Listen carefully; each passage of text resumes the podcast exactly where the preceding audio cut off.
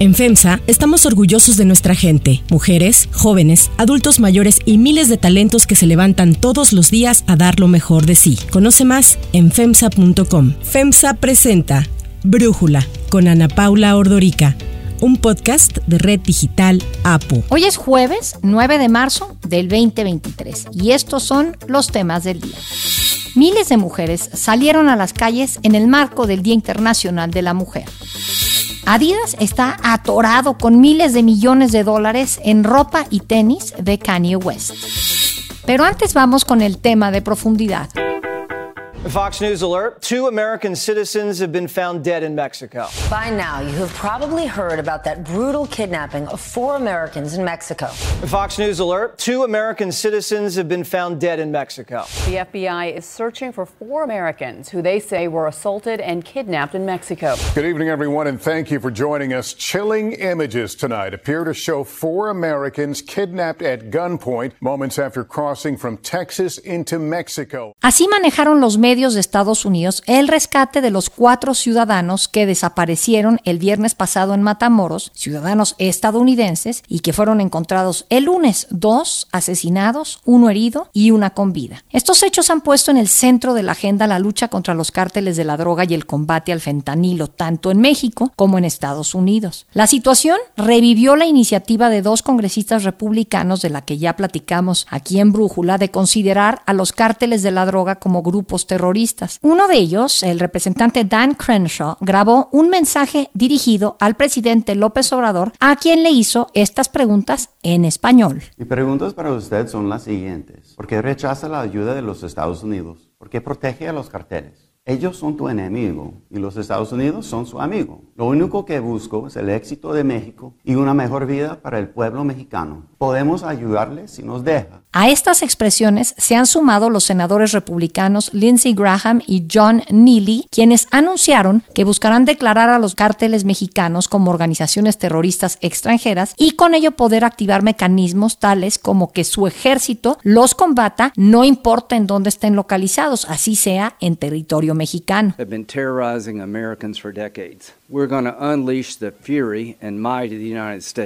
Against these cartels. We're going to destroy their business model and their lifestyle because our national security and the security of the United States as a whole depends on us taking decisive action. Sin embargo, durante la mañana del miércoles, la secretaria de prensa de la Casa Blanca, Karine Jean-Pierre, informó que no van a declarar a los cárteles de la droga como grupos terroristas, pues ya hay otras facultades para lidiar con este tema. Designating these cartels as FTOs would not grant us any additional uh, authorities that we don't really have at this time. También dio a conocer que el Departamento del Tesoro ya puede sancionar a extranjeros que se benefician del dinero que proviene de la droga. En México, el embajador de Estados Unidos, Ken Salazar, consideró imperante actuar en contra de estos grupos criminales. En respuesta, el presidente Andrés Manuel López Obrador ha decidido envolverse en la bandera de la soberanía de México exigiendo la no injerencia de Estados Unidos. Crítico al periódico The Wall Street Journal por lo que ha publicado sobre el conflicto de la droga entre ambos países.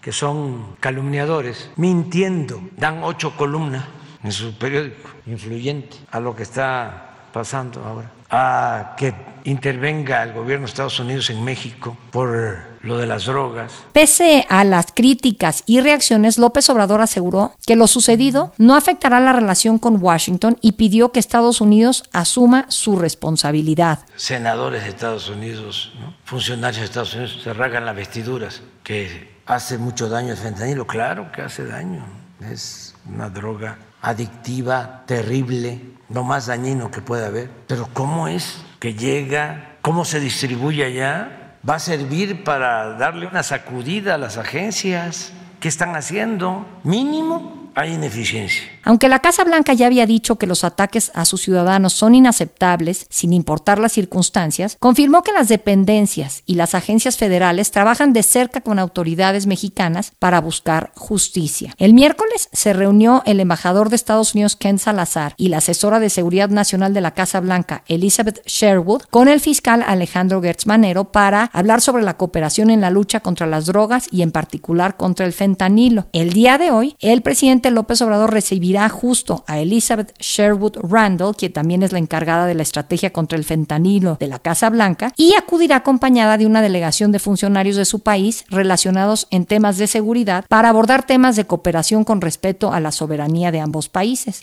El análisis.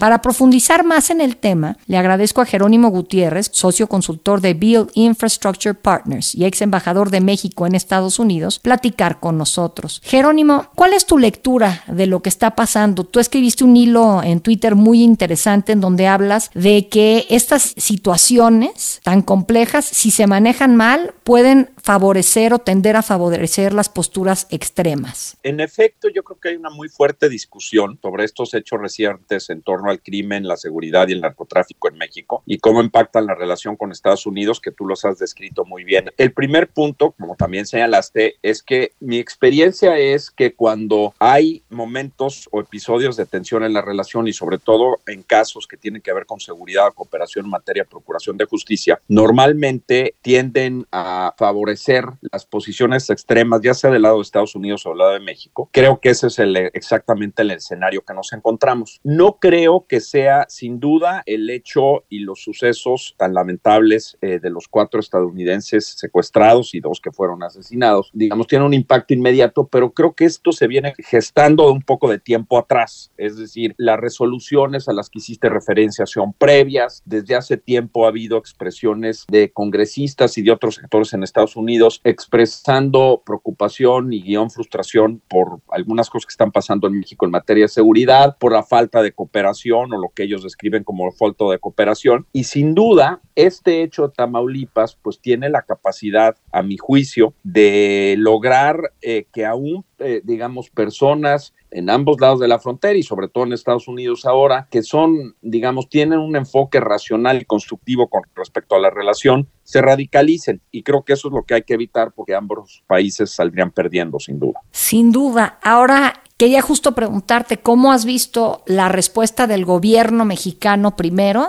y luego ya te preguntaré la del gobierno de Biden a lo que está ocurriendo. Yo diría que hay que dividir la respuesta en dos. Es decir, pues el gobierno ha tratado de mostrar que está actuando con diligencia y con decisión en este caso. Creo que se tiene que hacer y creo que en ese sentido la respuesta es correcta. Por otro lado, me da la impresión de que hay también el deseo, digamos, o el interés de entrar en este tema de declaraciones y recriminaciones mutuas que a mi juicio no llevan a nada. ¿A qué me refiero, Ana Paula? Desde mi punto de vista, hay un mercado para las drogas en Estados Unidos, sin duda. Hay un mercado, igual que hay un mercado, por ejemplo, para las armas en México. Hay que atacar, los gobiernos, desde mi punto de vista, deben de atacar tanto la oferta y la demanda en esos mercados. Y cualquier otra cosa es demagogia, ¿no? Sea en Estados Unidos o sea del caso de México. Y creo que, digo, algo que no me gusta es que, he visto un poco de eso y siento que realmente no, no ayuda en nada creo que es lo que hay que evitar. Por eso es que creo que la, la, respuesta debe ser dividida en dos. Estados Unidos, por su lado, pues naturalmente la Casa Blanca y otras instancias han expresado, y no era esperar, no se podría esperar otra cosa, enorme preocupación y deseo de una acción contundente y rápida por parte del gobierno mexicano en este caso. Lo que subyace en el contexto es el tema del fentanilo y de la sobredosis y que se suma a, a eh, este hecho reciente en Tamaulipas yo eso es lo que veo de las, las respuestas. ¿no? Sí, ahora te quiero preguntar sobre la respuesta del gobierno de Biden. ¿Cómo la has visto? A ver, el gobierno de Biden ha tenido una respuesta,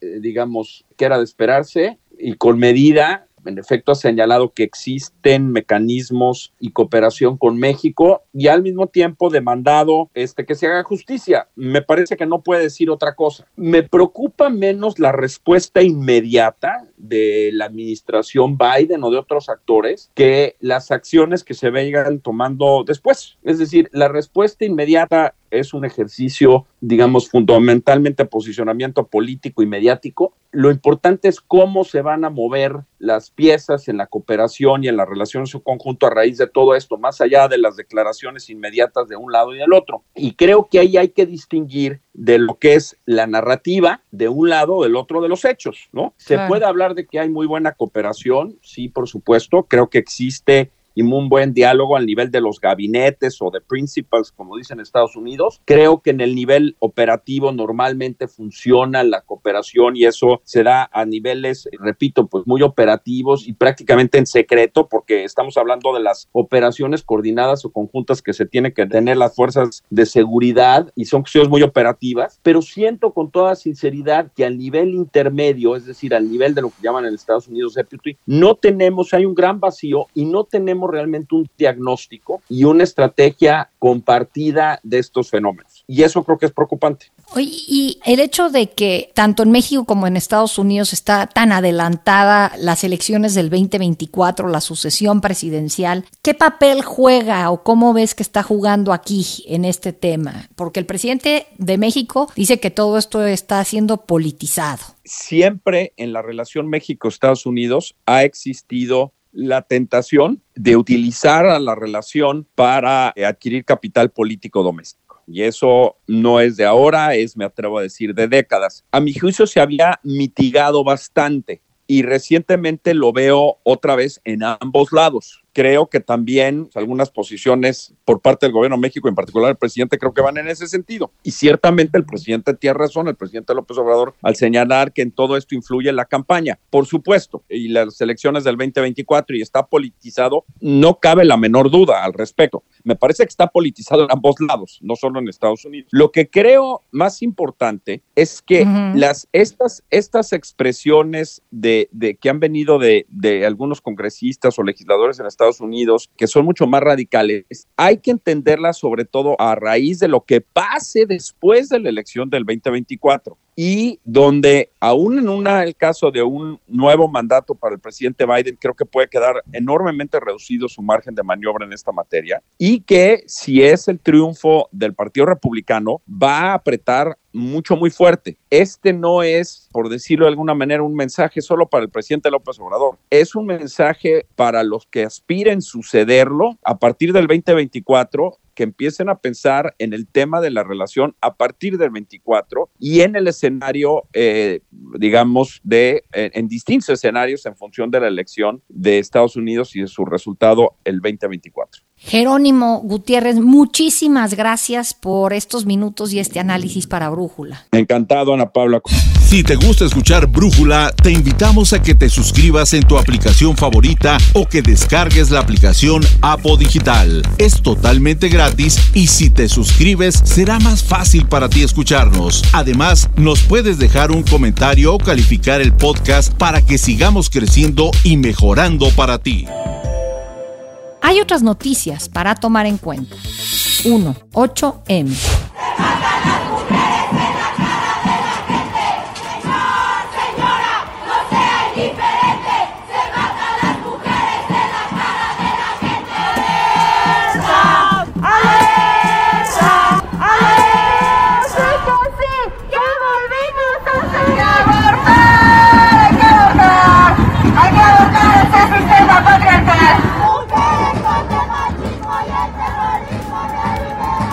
Miles de mujeres salieron a las calles en diversos puntos del país para exigir que el Estado garantice mejores condiciones y una vida libre de violencia para nosotras. Y es que el Día Internacional de la Mujer se conmemora en nuestro país en medio de una ola de violencia contra las mujeres, con más de 10 asesinatos al día, además de un registro histórico de casi 30.000 desaparecidas. La principal movilización tuvo lugar en la Ciudad de México, en donde diversos contingentes salieron desde varios puntos, eh, desde el Ángel de la Independencia, la glorieta de las mujeres que luchan, el monumento a la revolución o la glorieta de insurgentes. Las asistentes, que en su mayoría iban vestidas de morado, violeta o verde, avanzaron rumbo al zócalo con pancartas y porras. Las marchas se llevaron a cabo en su mayoría de manera pacífica con las mujeres alzando la voz y exigiendo igualdad, salarios justos, fin a la violencia, entre otras consignas. Sin embargo, también hubo enfrentamientos con las Ateneas, el grupo de policías mujeres que fue el que resguardó la marcha, así como grupos radicales que hicieron algunas pintas y destrozos durante el trayecto.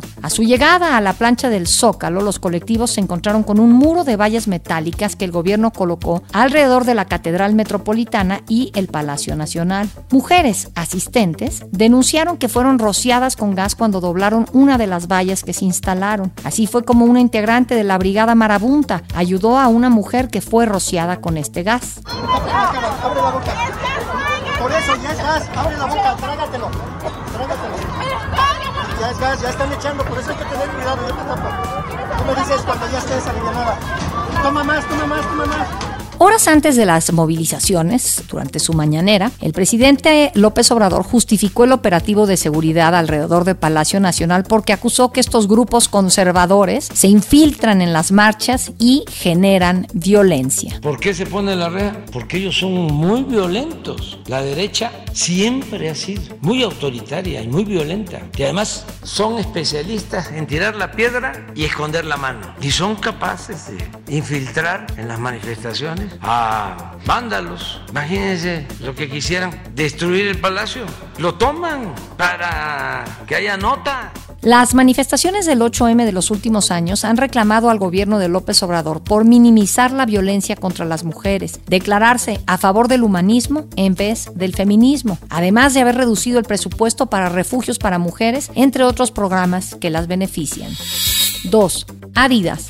La marca de deporte Adidas está tratando de reposicionarse después de que el año pasado puso fin a su contrato con Kanye West tras una serie de comentarios antisemitas hechos por el rapero, ahora mejor conocido como Ye. La empresa había decidido seguir produciendo los tenis Yeezy cuando se rescindió el contrato con West para evitar que miles de personas involucradas perdieran sus trabajos. Bueno, pues ahora Adidas está debatiéndose qué hacer con la pila de tenis y de ropa deportiva valuada en 1.3 mil millones de dólares. Entre las alternativas está venderla y donar las ganancias para hacer algo positivo. Pero la pregunta es, ¿quién las querrá comprar? Cuando Ye ha sido cancelado por la opinión pública. They can't control me.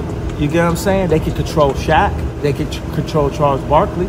They can control LeBron James. They can control Jay-Z and Beyonce. But not you, man. But they can't control me. Not you see, it ain't no name I won't name. Exactly. It's up. Para cerrar el episodio de hoy los dejo con música de Lenny Kravitz.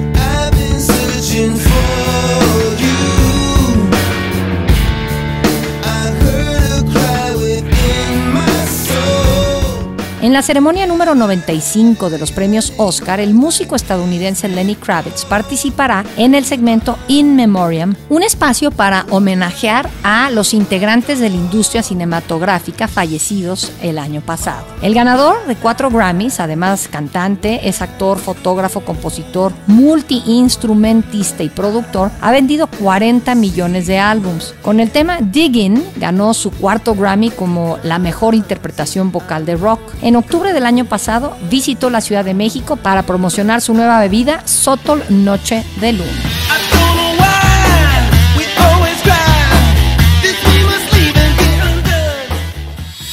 Yo soy Ana Paula Ordorica. Brújula es una producción de Red Digital Apple. En la redacción, Perla Argueta. En la coordinación y redacción, Christopher Chimal. Y en la edición, Cristian Soriano. Los esperamos mañana con la información más importante del día. Oxo, Farmacias ISA, Cruz Verde, Oxo Gas, Coca-Cola FEMSA, Invera, Torrey y PTM son algunas de las muchas empresas que crean más de 245 mil empleos tan solo en México y generan valor como parte de FEMSA. FEMSA presentó Brújula con Ana Paula Ordorica, un podcast de Red Digital APO.